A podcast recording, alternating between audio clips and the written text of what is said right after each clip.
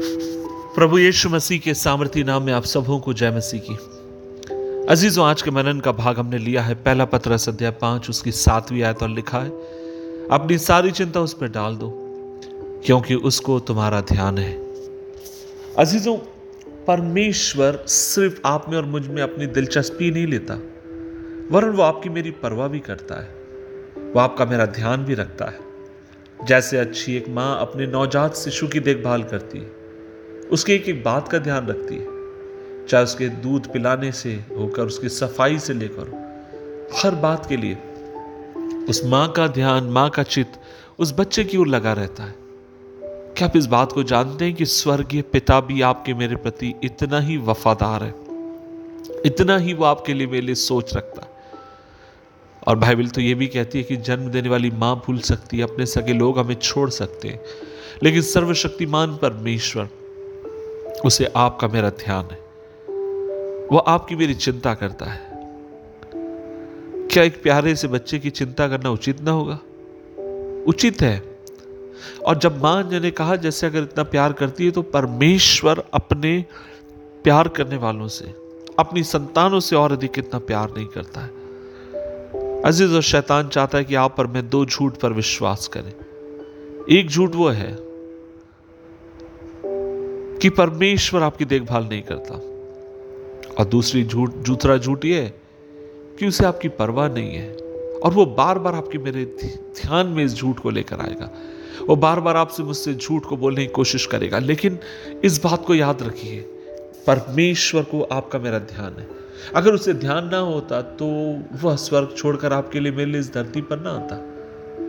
अगर आप मुझसे पूछेंगे पूरे बाइबल के भीतर परमेश्वर के दिल को तोड़ने वाले सवाल कौन से हैं? और तब मैं आपसे कहूँगा, बहुत सारे सवाल हैं। लेकिन नए नियम में मुझे लगता है, जिस सवाल को सुनकर प्रभु का दिल भी टूट गया था, पता वो कौन सा सवाल था? जब चेले यात्रा में थे यीशु मसीह के साथ, वो यीशु से सवाल करते हैं, स्वामी, हम नाश हुए जा रहे हैं, क्या तुझे हमारी चिंता नहीं?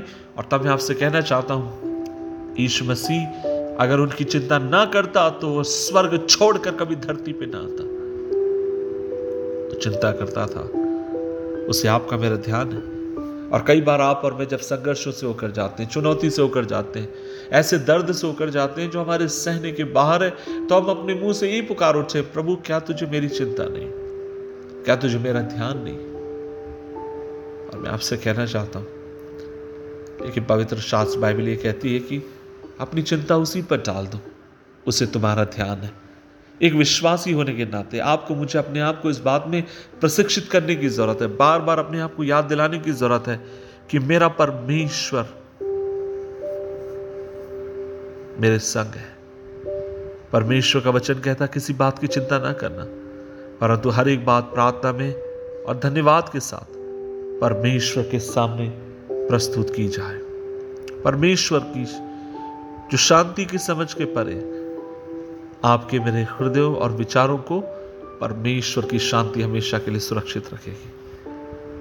आप और मैं प्रभु की संतान है। हमारे जीवन में चिंताएँ आ सकती है, लेकिन आपको मुझे चिंता में पड़े रहने की आवश्यकता नहीं।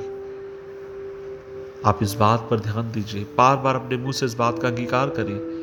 मेरा प्रभु मेरी चिंता करता है। अब मैं अपनी सारी चिंताओं को उस पर डालता हूँ। उसे मेरा ध्यान है। प्रभु आपके संग रहे। प्रभु आपको बल दे। प्रभु आपको हिम्मत दे। आपको मजबूती के साथ खड़े रहने के लिए प्रभु आपकी सहायता करें। दुआ करें। प्रभु जी, धन्यवाद इस दिन के लिए। और हम मिलकर तुझसे दुआ करते हैं।